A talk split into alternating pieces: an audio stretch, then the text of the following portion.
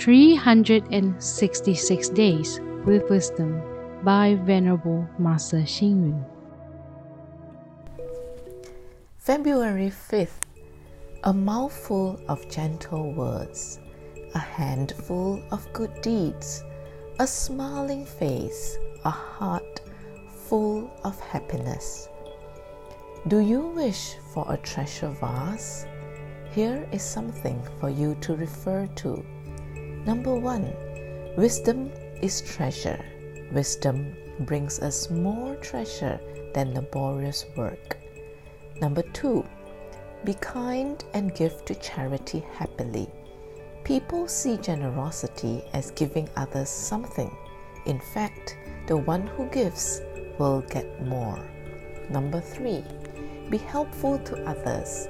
We have to cultivate wisdom and compassion and have a thorough understanding of ourselves. We have to be helpful and create good conditions for others. Number four, speak kind and good words. Be a friend to others. Help others by speaking kind words. Good friends help each other whenever possible.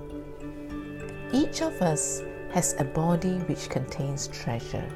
If we can make good use of our feelings, perceptions, and consciousness, the treasure become limitless.